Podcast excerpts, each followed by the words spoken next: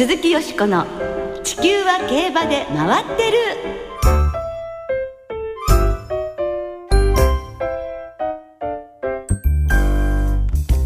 皆様こんばんは。お元気でいらっしゃいますか？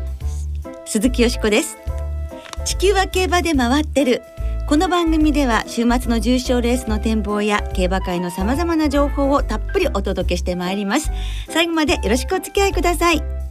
今日ご一緒してくださるのは大関俊アナウンサーですこんばんは大関ですよろしくお願いしますよろしくお願いいたしますいや先週はドバイで日本のビブロスがやってくれましたね。芝1800メートルの G1 ドバイターフを快勝。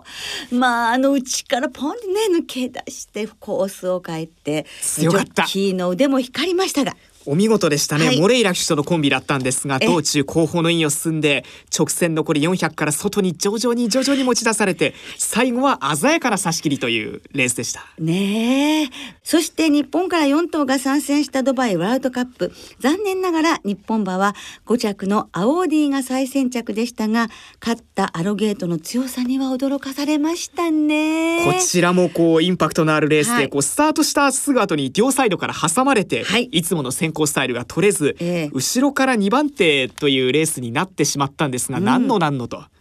いうところでしたね。はい、あれが世界の強さですか。残り300メートルで先頭に立つと、最後は流す余裕を見せながら、7連勝を飾りました。さて日本では今週は今年 G1 に昇格した春の小馬中距離王決定戦大阪杯が行われます。初代王者に輝くのは果たしてどの馬か、後ほどたっぷり展望します。鈴木よしこの地球は競馬で回ってる。この番組は JRA 日本中央競馬会の提供でお送りします。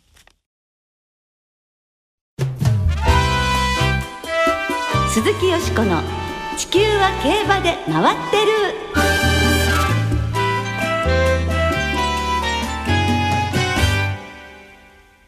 競馬一筋53年。菅原康夫さんインタビュー。ということで今週来週と2週にわたり2月いっぱいで定年のため調教師を引退された菅原康夫さんをスタジオにお招きしてお届けいたします。菅原康夫さんといえば1975年29歳の時にカブラヤ王とテスコガビーで史上初の春のクラシック4冠完全制覇を成し遂げた名ジョッキーです。先日の調教師引退のセレモニーでもたくさんのファンの皆さんがコビナーサークルの周りにいらっしゃってましたね。そうですね。爽やかにご挨拶されて、そしてもうファンの皆さん大人気でサイン攻めにあってらっしゃいましたよね。それでは早速ご紹介させていただきましょう。菅原康夫さんです。こんばんは。こんばんは。よろしくお願いいたします。よろしくお願いします。ようこそスタジオまでお越しくださいました。ありがとうございます。ありがとうございます。なんかラジオのスタジオというのはずいぶんお久しぶりだそうですね。えー、もうかなり昔なんですけど、えー、もういつ出たか忘れました。なんか多分かぶらよの後単位を買って買ってご出演なられたというご記憶がね、ね、テレビラジオと随分出ましたんで。はい、もうね、はい、えー、とにかく今ちょっとご,、ね、ご紹介にありましたように一つの年で4つのクラシックを制覇ということですからその頃はもう本当引っ張りだこという感じでテレビラジオにご出演になってたということですが。そうですね、ね。はい、今週と来週とたっぷりとお話を伺わせていただきたいのですが、はい、まあ、53年ということで本当に長い間ご苦労様でございました。今引退されてどんなお気持ちでいらっしゃいますか？ちょっとあの寂しいっていうのもあるんですけど53年もできたことだし、うん、まあ幸せな人生だったんじゃなかったかなってそんなふうに思います。半世紀以上ですものね、ね、なかなかそのご自身が追い求めた道をここまで全うできるということは、うん、そうですね。やはりあの簡単に申し上げてはいけないのですが、うん、お幸せだなって羨ましいなとま思います。最高にやっぱり幸せ者だったんじゃないかなって思います、引退されてまあまだ1か月ですけれど、どんなふうに今生活されてますか？毎日毎日結構忙しくて、ええ、やっと最近ね6時にゆっくりと起きられるようになりまして、はい、今まではもっと早かったですからね。えー、すいません、まあまあ6時でもようやく遅くなったっていう感覚なんですよね。もう6時でねええ、遅くなって。現役時代はやはり3時頃に起きてらしたんですか？そうだよね。もう3時4時に起きて仕事始まってたから、まあそれから比べればちょっと寝過ぎかなっていう感じもしますけど。う あのお休みになる時間は遅くなってないんですか？ーん前よりはちょっと遅くしてます。朝が辛いんで、あのー昔はかなり早く寝てましたけどね、今はもうね当たり前に生活してます。ではそれでは簡単に菅原さんの経歴をここでご紹介したいと思います菅原さんは1946年宮城県で生産牧場の五男としてお生まれになりました。1960年に単身上京し師匠となります茂木為次郎調教師のもとで生活を始めその茂木厩舎所属のジョッキーとして1964年にデビューします。次の年ダイヤモンドステークスを未春勝で勝ちまして重賞初制覇。そして先ほどご紹介した通り1975年に春のクラシック4冠カブラヤオテスコガビーで完全制覇。その後1981年の皆川マンナ1982年のホリスキーと菊花賞連覇を果たすなど G1 級のレース7勝を含む769勝を挙げて1992年にジョッキーを引退されました。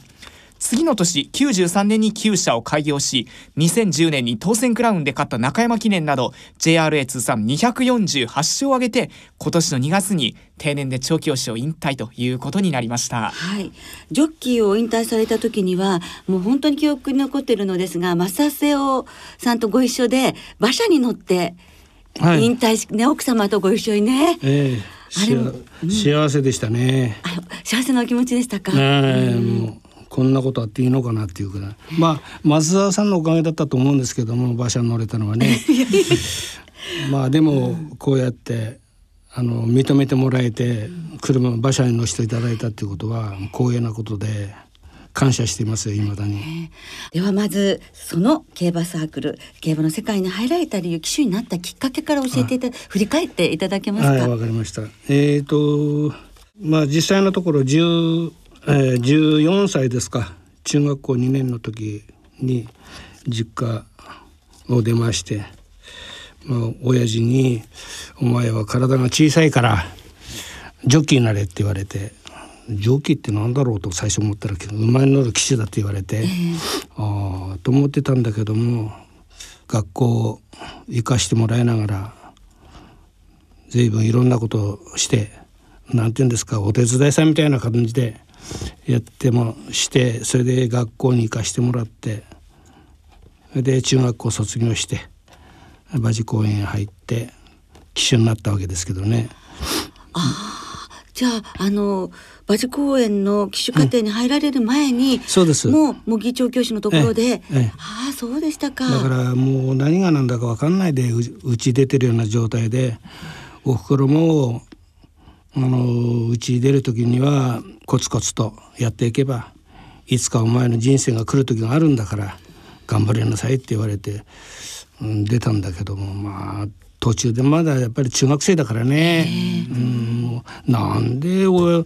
俺を追い出したのかなっていう感じそんな風にしか感じられなかったんだけどもまあそのうちに。まあこれしかないんだなと思って腹を決めて、うん、まあ毎日毎日、まあ、勉強したわけなんだけどね。そうすると模擬調教師のところから馬事公園のそうです騎手課程の方に出て行かれて、そして戻られたということになるわけなんですね。です。でもそういうふうにあのあの騎手課程に入る前から、あの菅原さんの世代でもう厩舎にまあ親のよ親元のように暮らしてらしたっていう方は、そんいらっしゃらなかったんじゃいやないですか？何人かは多分いたと思うんですけど茂木先生のところは子供さんがなかったんでまあすごく厳しかったんだけども可愛がってくれて、うん、よかったですよ。じゃあ本当我が子のようにね中学校にこううん送り出してくれてたんです。それよりやっぱり、あの一番辛い時にあの厩舎の袖に住んでた山形出身のあの犬飼さんっていう救命さんがおりまして。でこの人が、うんまあ、親同然のようにしてずっと可愛がってくれて、まあ、この人がこういうふうにしてやれなあの可愛がってくれなかったら俺自身は今の俺はないなっていうくらい可愛がってくれました。うん、でも本当に中学生でうん。文久社に行かれた時からずーっとと、そうです。そうですか、うん、だからその奥さんもねあの安尾ちゃん安尾ちゃんって可愛がってくれて自分も2人あの女の子が2人娘いるんだけどもまあ子供みたいにしてずっとやってくれたから、まあこれが一番頑張れたのかなって思いますね。うん。やっぱりそうですようん、ね、いい人だった。うん、そして馬事公園の騎手養成所に長期講習生としてお入りになって、はい。同期には島田勲さん、はい。か松田博義さんいらっしゃるということですが、この講習生時代はいかがでしたか？なんていうか真面目じゃなかったかもしれないんですけどもあら。まあそれなりに結構みんなね楽しくやってましたよ。ええ。まあこの頃っていうのはあの食事面っていうのは適当な食事だったんで今みたいにあの管理されてる時代と違ってもう朝のご飯味噌汁ぐらいしかなかったんでまあそんなような時だったからまあそれなりにでもあの楽しくてね良かったんですよやっぱりね。そうすると馬乗りの技術というのはやはりその講習生になってそうです。からということに。本格的に習い出したのはだから馬事公園入ってからですね。うんそしてまあ卒業されて、うん。模擬厩舎に戻られて、うん。それからは本当に師匠という形になっていくわけですけれど、そうどんな方でいらっしゃいましたか？師匠はね、とにかくあの馬乗りに関しては鬼みたいな人で、まあ、夜ご飯の時でもご飯食べ終わってから私が馬になって上にまたがって師匠がまたがってくれてこういうふうにしてこの場合はこういうふうに手綱をやるんだぞとかっていろいろ教えてくれて、ええまあ1時間くらいはしょっちゅうあ教わりましたよ。でもある意味手取り足取りというそうですことですよね。そのぐらいお教えてくれましたよ。うんええ熱心に指導してくださった。やっぱりあの騎手っていうのは、ええ馬乗りが上手にならなきゃダメだっていうことでどんな馬でも乗りこなせる騎手にならなきゃダメだって言われてもう何しろ競馬は水物だから、あの失敗したりうまくいったりとかそこはあるけども調教はそうじゃないと。もう何しろきちっと作っていかなきゃお膳立てをきちっとしなかったら競馬はできないんだから。っていうことですごいやっぱり厳しかった。うん。そんなこう厳しいこう師匠に鍛えられてデビューをされて、うん。デビュー2年目でダイヤモンドステークスミハルカスで重賞を勝ってということで、はい。もうジョッキーとしては非常にこう順調なスタートを切られた若手時代だったんですか？そうだよね。あの出だしはねまあ恵まれてメールガスなんか勝たしてもらったんですけども、まあ、その後から少し私自身もああこんなもんかっていうか感じなとこちょっと出てちょっと天狗になったとこあってそれからちょっとしばらく干されましてねこの干された時期っていうのは何をしたらいいかっていうので随分悩みまして、まあ、結局最終的にはどんなものでも乗りこなせる騎手にならなきゃダメだっていうことでそうしなければ周りから声かけてくれないだろうっていうことで。干されたというのは模擬調教師が乗せてくれないということとですか。そういうことですああちょっと天狗になってるんじゃないかって。うんああでその間じゃああの調教一生懸命頑張られている姿はご覧になってらっしゃると思うんですね。だから自分自身もある程度馬乗りに関しては自信があったんで馬乗りだけきちっとしてあの認めもら認めてもらえればいつかはまた盛り返ししてくれるだろうっていうことでまあそんな感じでやっててその時にまああのよく見てくれたのが尾形大先生ね東吉先生、はい。この人が見ててくれて新潟に出張した時にあの麦先生がちょっと難しい馬いたんですよ新潟いててね、それで、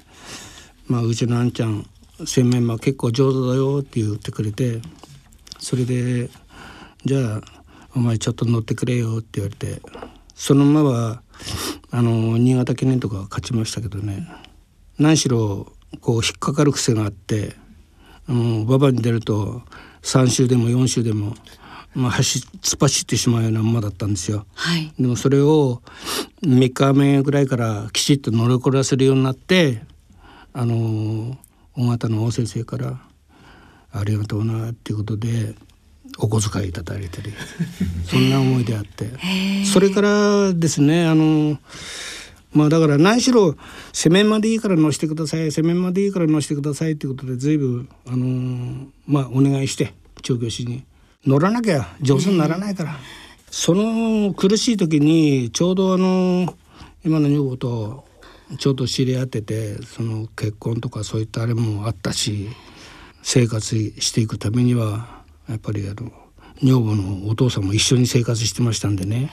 まあ、だからここでやっぱり何かやっぱり形作んなくちゃいけないっていうことで、まあそれで師匠に「うん飯食ってからがなんないからなんとか、あのーチャンスください」っていうことでお願いして、そして師匠が「分かった。じゃあローカル行った行く時に、馬を6頭ぐらいずつやるから、これで飯を食ってこいと言われてさあそれから必死で、うん、もう何としてもやっぱりお金稼がなくちゃならないから全部やっぱり頑張りました。よ。うん、それがやっぱり48年49年って続いていくんです。50年と。はい、あー。そしていよいよ50は50年につながっていくと、そうだね。だからその50年にこう名馬に巡り得たっていうのはやっぱりおふくろが言ってくれたそのコツコツがあやっぱり良かったかな。うん、そんなふうに今思い出すとね。ええ。話を聞いているとなんだかこう、うん、真面目に努力している人にはなんかこう振り向いてくれる人が必ずいるんだなっていう、まあやっぱり師匠の茂木先生も「お前はうまい」って言われたことあったんですよやっぱり。うまいってあったんだけどもやっぱりそれがどっか一時的にちょっと消えちゃって。まあやっぱり天狗になったことだったんだと思うんでそれで干されてやっと気がついて家族にも迷惑かけてはいけないっていうことでそれで目覚めてきたっていう状態だったからね。ね、その辺はあの茂木調教師のまた愛のおむちだったのかもしれないんですけれどもね,、そうですね。ええ。まあそれでいよいよ昭和50年ということであの年に、うん。えーつながるということなので、はい。えーそのお話は来週1975年に冠屋王とテスコガビーでクラシック4冠完全制覇のことを詳しくお伺いしたいと思いますので、来週もどうぞよろしくお願いいたします。はい、楽しみにしてください。今日はありがとうございました。はいどうも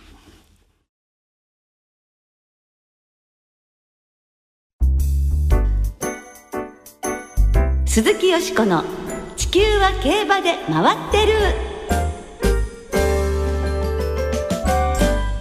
ここからは週末に行われる重賞を展望していきます今週は土曜日に中山でダービー卿チャレンジトロフィー。日曜日には阪神で大阪杯が行われます。まずは日曜日に阪神で行われます。今年から G1 になりました。芝2000メートルの大阪杯を展望していきましょう。では今週もデータチェックです。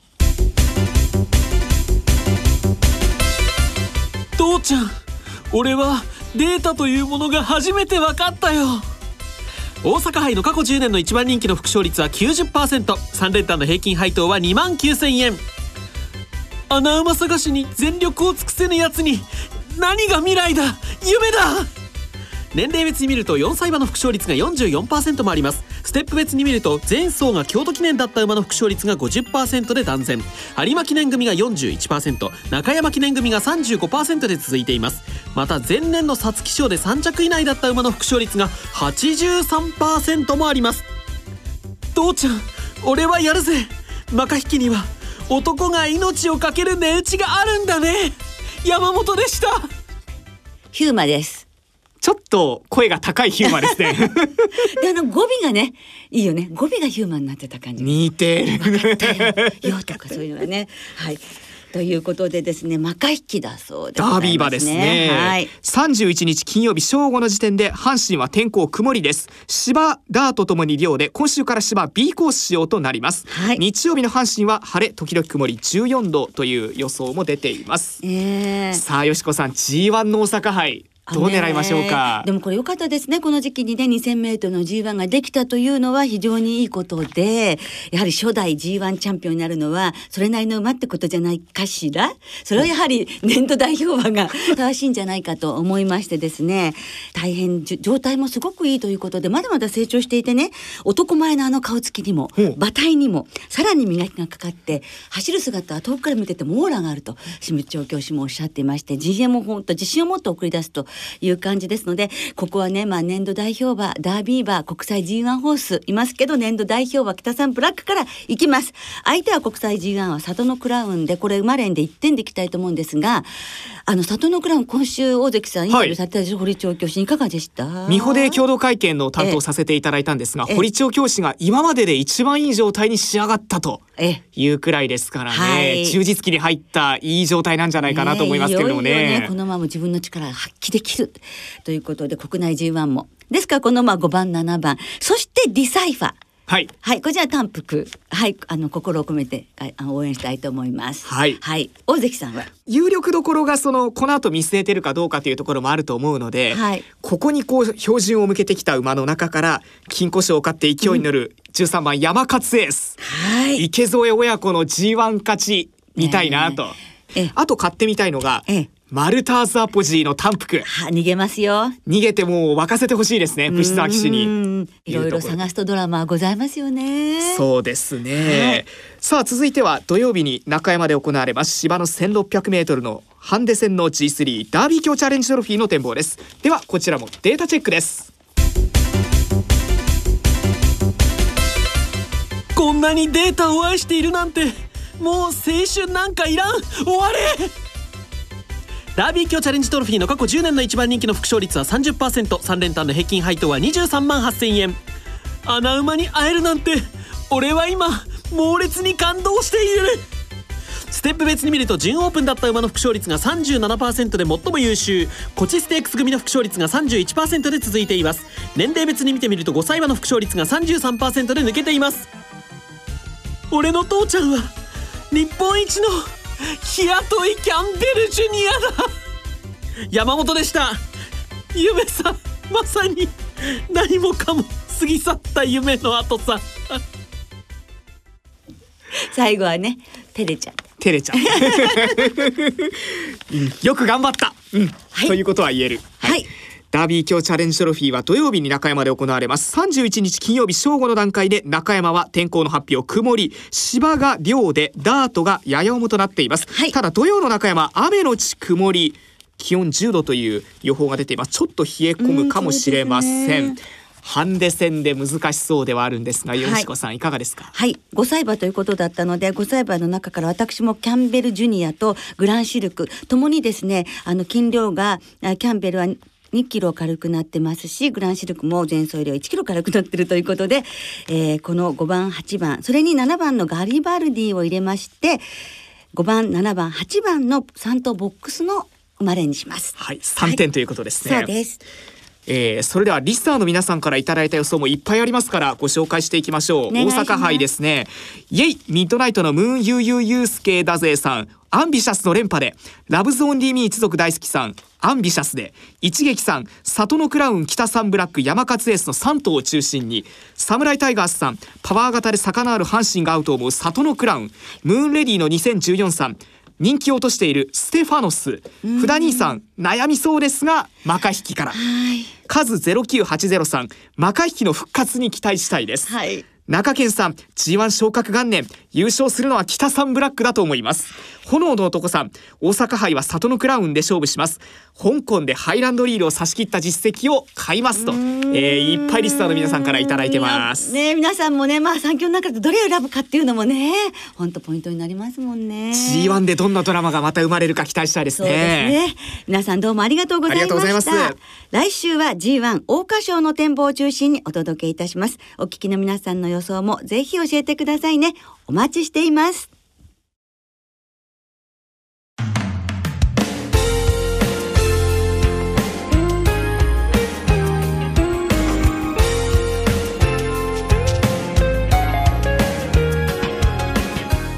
そろそろお別れの時間となりました。今週末は中山阪神の二条開催となっています日曜日の阪神競馬場には CM 出演中の土屋太鳳さんが来場。大阪杯の表彰式プレゼンターを務めます。またこの日阪神競馬場では落語家の月亭八光さんお笑いコンビのミサイルマンが登場しお昼休みと最終レースが終わった後にトークショーを行います。元ジョッキーの佐藤哲三さんもイベントに登場いたします